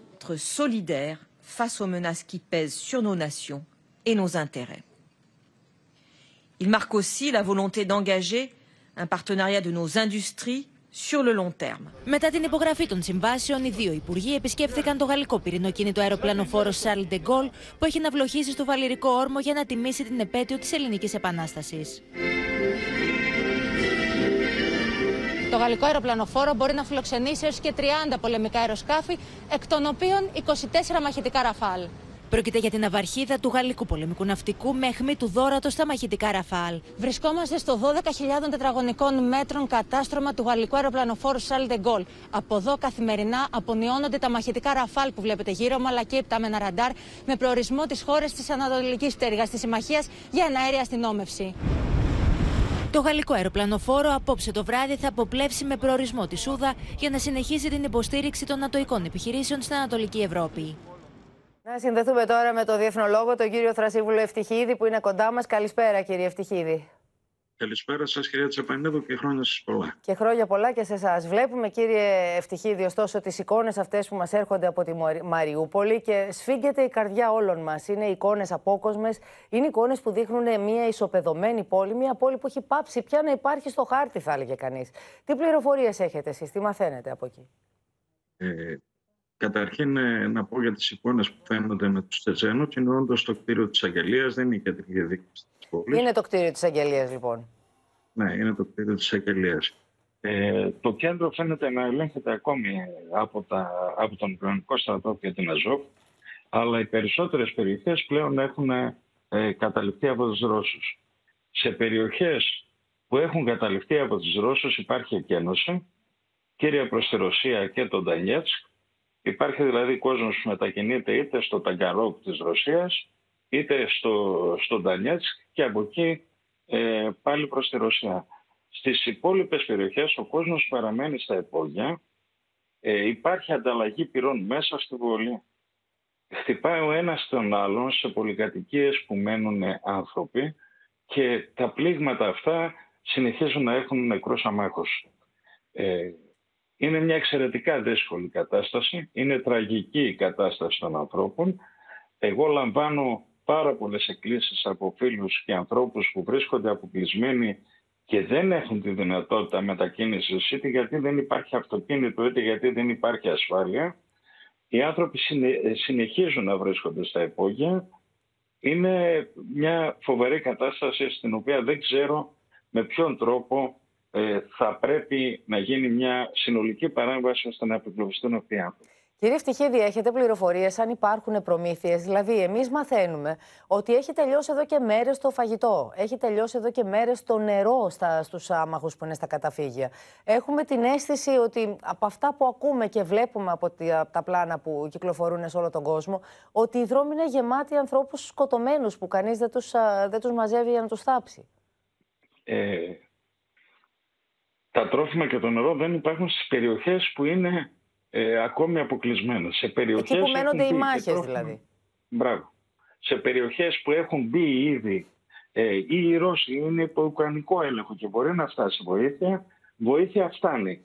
Σε δηλαδή, τι ποσοστό έχουν, έχουν καταλάβει περιοχές της πόλης, ποιο ποσοστό της πόλης είναι υπό ρωσική κατοχή; Η αριστερή όχθη είναι όλοι υπό ρωσική κατοχή και οι άνθρωποι έχουν, και έχουν προχωρήσει και σε εκένωση ε, οι περισσότεροι από τους ανθρώπους έχουν μεταφερθεί ή στο Ντανιέτ ή στο Ταγκαρόκ της Ρωσίας, ε, σε πανσιόν που τους διαθέτουν ή ε, σε άλλα ιδρύματα. Στην δυτική πλευρά επίσης έχουν καταλάβει ένα σημαντικό κομμάτι. Ο δρόμος που μένει ίσως ανοιχτός είναι αυτός προς το Ζαπαρόζια, αλλά είναι εξαιρετικά δύσκολο για τους ανθρώπους οι οποίοι τον επιλέγουν με δικό τους ρίσκο. Πρακτικά σημαίνει Μπορεί ε, να βρεθούν ανάμεσα σε διασταυρούμενα πειρά. Ακριβώς αυτό. Ακριβώς αυτό. Και δυστυχώς ε, υπάρχουν οι άνθρωποι που δεν επιθυμούν να εγκαταλείψουν το υπόγειό τους όσο και αν πεινάνε, όσο και αν διψάνε, γιατί θεωρούν πιο κρίσιμο να διατηρήσουν τη ζωή τους. Ε, βλέπουμε φοβερές καταστάσεις. Θα δούμε ανθρώπους όταν ανοίξουν τα υπόγεια που θα είναι σκελετωμένοι από την πείνα ή διψασμένοι αλλά υπάρχουν και περιπτώσεις, ξαναλέω, που έχοντας άδεια κάποιοι να μεταφέρουν συγγενείς πρώτου βαθμού, εισέρχονται ε, και στο υπόγειο που βρίσκονται οι δικοί τους προμηθεύουν τους υπόλοιπους και με νερό και με κάποια τρόφιμα. Μάλιστα. Που δίνει ουσιαστικά κάποια παράταση στην αντοχή των κατοίκων, η οποία καταλαβαίνετε ότι είναι στα όρια της. Μας ε, είπατε ότι έχουν ανοίξει, ότι οι Ρώσοι στις περιοχές που καταλαμβάνουν στέλνουν όσους θέλουν να φύγουν από την πόλη προς τη Ρωσία. Τους κατευθύνουν σε ρωσικό έδαφος. Ναι, στο θέλει... Ταγκαρό και στο Τανιάτσικ έχω. Δεν υπάρχει, δυνατότητα, δεν υπάρχει δυνατότητα για κάποιον άλλο να φύγει εύκολα από την πόλη, όπως μας λέτε. Και γιατί δεν υπάρχουν καύσιμα και γιατί μπαίνουν σε περιοχές που μένονται μάχες. Δεν μπορεί κάποιος να προωθηθεί δηλαδή στην Ουκρανία α, για να μπορέσει μετά να φύγει σε μια άλλη ευρωπαϊκή χώρα; Ε, όλη η περιοχή, από ό,τι, από ό,τι καταλαβαίνετε, είναι μια περιοχή μαχών. Ε, δεν ξέρεις ποιος ελέγχει ποια περιοχή ή ποιος θα ανοίξει πύρα εναντίον ποιου. Τις προηγούμενες μέρες στηρίθηκαν κατά κάποιο τρόπο οι διάδρομοι και κά, κάποιοι κάτοικοι κατάφεραν να φύγουν. Mm-hmm. Φυσικά υπήρξαν και εκεί απώλειες μεταξύ των ομάχων. Υπήρξαν και εκεί αυτοκίνητα που χτυπήθηκαν. Ε, σας είπα, είναι μια εξαιρετικά δύσκολη κατάσταση. Ε, Κύριε Ευτυχίδη, να σας, να σας ρωτήσω, αν γίνεται ανακατάληψη εδαφών από την πλευρά των Ουκρανών, βλέπουμε δηλαδή ότι επί τρεις εβδομάδες μπορεί και περισσότερο, οι μάχες εκεί είναι πάρα πολύ σκληρές και ακόμη δεν έχουν καταφέρει οι Ρώσοι να πάρουν ολόκληρη την πόλη. Ε, είναι περιοχές που τις ξανακερδίζουν οι Ουκρανικές δυνάμεις; Να σας πω τι γίνεται. Ε, είναι περιοχές ναι, που, που επιστρέφουν, αλλά είναι πρόσχερο γιατί ε, ουσιαστικά πλέον είναι περικυκλωμένες οι Ουκρανικές δυνάμεις. Από την αρχή της κρίσης είχα τονίσει και είχα επικεντρώσει το ενδιαφέρον όλων μας σε αυτό που θα γίνει στη Μαριούπολη. Mm. Η Μαριούπολη αρχικά την υπερασπίζονταν 22.000, 22 άντρες του Ουκρανικού στρατού της ΑΖΟ και δυνάμεων του Υπουργείου Εσωτερικών. Ε, σήμερα μιλάνε για 7.000 άντρες οι οποίοι παραμένουν εγκλωβισμένοι στο κέντρο της πόλης και στις περιοχές προς το εργοστάσιο Αζοστάλ. Ε, αυτή είναι η κατάσταση σήμερα. Είναι ε, πολύ δύσκολο, είναι ε, συγκλονιστική αντίσταση που έχουν ε, συναντήσει οι Ρώσοι σε αυτή την προσπάθεια Μάλιστα. Ε, και φυσικά δυσχεραίνει το έργο η ύπαρξη αμάγων στην πόλη. Σας ευχαριστούμε πολύ που ήσασταν κοντά μας κύριε Ευτυχίδη. Σας να είσαστε, να είσαστε καλά. καλά. Γεια σας. Πάμε τώρα σε ένα άλλο μέτωπο, αυτό της πανδημίας, να δούμε τι νέο έχουμε σε σχέση με τον κορονοϊό. Δυστυχώς τα, τα, τα νέα και εδώ δεν είναι καλά, γιατί βρίσκεται σε έξαρση ο κορονοϊός. Η Μεριγίγου έχει περισσότερα. 35 άνθρωποι υπόποι το τελευταίο 24ωρο έχασαν τη ζωή τους. 346 ασθενείς παραμένουν διασωληνωμένοι. 16.234 είναι τα σημερινά κρούσματα. Με τη, στην Αττική να εντοπίζονται τα 5.920, ενώ στην Θεσσαλονίκη 1.774. Τώρα να σου πω ότι ε, θα επιτρέπονται και πάλι τα επισκεπτήρια σε μονάδες φροντίδας ε, ηλικιωμένων. Φυσικά, βέβαια, υπό οι προ, προϋποθέσεις. Ένας επισκέπτης τη φορά από κάθε οικογένεια με αρνητικό τεστ, μοριακό ή rapid του τελευταίου 24ωρου και φυσικά θα τηρούνται όλα τα μέτρα προστασίας όπως η μάσκα να σου πω ότι σύμφωνα με τον Υπουργό Υγείας το Θάνο Πλεύρη, μέχρι το Πάσχα θα υπάρξει και άλλη αποκλιμάκωση των μέτρων. την επόμενη εβδομάδα οι ειδικοί θα συζητήσουν για την κατάργηση του πιστοποιητικού εμβολιασμού και την κατάργηση της χρήσης μάσκα σε εσωτερικούς χώρους. Βέβαια, θα παραμείνει στα νοσοκομεία και στα μέσα μαζικής μεταφοράς. Να σε ευχαριστήσουμε πολύ. Εδώ κυρίες και κύριοι, ολοκληρώθηκε το κεντρικό δελτίο ειδήσεων. Μείνετε στο Open. Ακολουθεί ο φιλικός αγώνας ποδοσφαίρου μεταξύ Ρουμανίας Ελλάδας σε περιγραφή του Αλέξης Σπυρόπουλου και σχόλιο του Νίκου Νταμπίζα. Στις 10 και 4 μην χάσετε την ελληνική ταινία Οι Σουλιώτες και στις 12 παρατέταρτο η έκτακτη επικαιρότητα συνεχίζεται με την Αλεξία Τασούλη και τον Βασίλη Τσεκούρα και τις τελευταίες εξελίξεις από τα μέτωπα του πολέμου στην Ουκρανία. Σας ευχαριστούμε πολύ που ήσασταν και σήμερα εδώ κοντά μας. Σας ευχαριστούμε που εμπιστεύεστε εμάς για την ενημέρωσή σας. Χρόνια πολλά σε όσοι γιορτάζουν σήμερα, στο Βαγγέλη και την Ευαγγελία και πολύ καλό Σαββατοκύριακο σε όλους. Γεια σας.